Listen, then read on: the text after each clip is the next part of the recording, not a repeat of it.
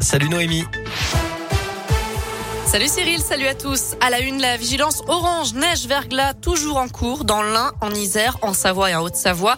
30 à 40 cm de neige annoncés en moyenne montagne, risque d'avalanche très élevé. 20 millions de rappels de vaccins d'ici Noël, c'est l'objectif fixé par le ministre de la Santé pour passer des fêtes plus sereines. Ce matin, le porte-parole du gouvernement a quand même indiqué qu'il n'y avait pas besoin de limiter les rassemblements en cette fin d'année, même si les taux d'incidence du Covid ne font qu'augmenter ces dernières semaines.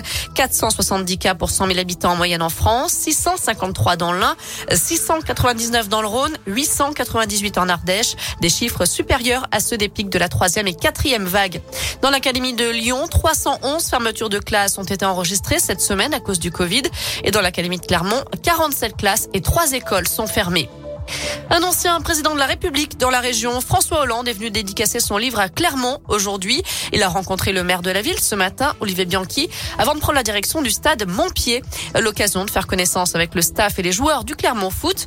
François Hollande a reçu un maillot floqué à son nom. Radoscoop était présent sur place et forcément, on lui a parlé de la proposition récente d'Anne Hidalgo, la candidate socialiste à la présidentielle. Cette dernière souhaite une primaire de la gauche pour rassembler les différents partis et présenter un seul candidat. Proposition d'ores et déjà refusée par les écologistes, les, communistes et les insoumis. Alors qu'en pense François Hollande? Écoutez-le. C'est vrai que c'est mieux quand la gauche est unie, mais faut-il encore qu'elle s'y soit préparée? Donc qu'est-ce que doivent faire les électeurs? Bah, Tout simplement euh, aller voter pour euh, la candidature qui leur paraîtra la plus crédible, la plus audacieuse, et qu'ils n'attendent rien des organisations, qu'ils ne pensent pas qu'il y aura une formule magique. Il faut des propositions. Ce qui fait un moment que les citoyens relèvent la tête, commencent à espérer, c'est quand une candidature présente des, propositions cohérentes, audacieuses, crédibles, et qui peuvent changer euh, la vie euh, dans les prochaines années et même la société dans le très long terme. Yann Hidalgo est en grande difficulté dans les sondages. D'ailleurs, une autre socialiste lui demande de ne pas se présenter à la présidentielle. Ségolène Royal, qui était au second tour en 2007, invite la maire de Paris à, je cite, se désister pour un des deux candidats devant elle, à savoir Yannick Jadot ou Jean-Luc Mélenchon. On vous en parlait le mois dernier sur Radio Scoop. Des écoliers de Sorbier dans la Loire et du Rouennais souffraient de symptômes de gastro-entérite.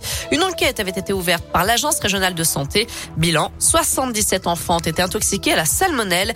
Tous avaient mangé à la cantine et toutes ces cantines se servaient chez le même fournisseur. Après analyse, du fromage serait en cause. On termine avec un mot de foot et le début de la 18e journée de Ligue 1 ce soir avec Nantes-Lens.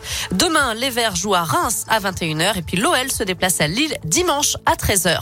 Côté météo, cet après-midi, on reste dans la grisaille hein, globalement avec des averses attendues encore un peu partout dans la région. Les températures ne dépassent pas les 6 degrés.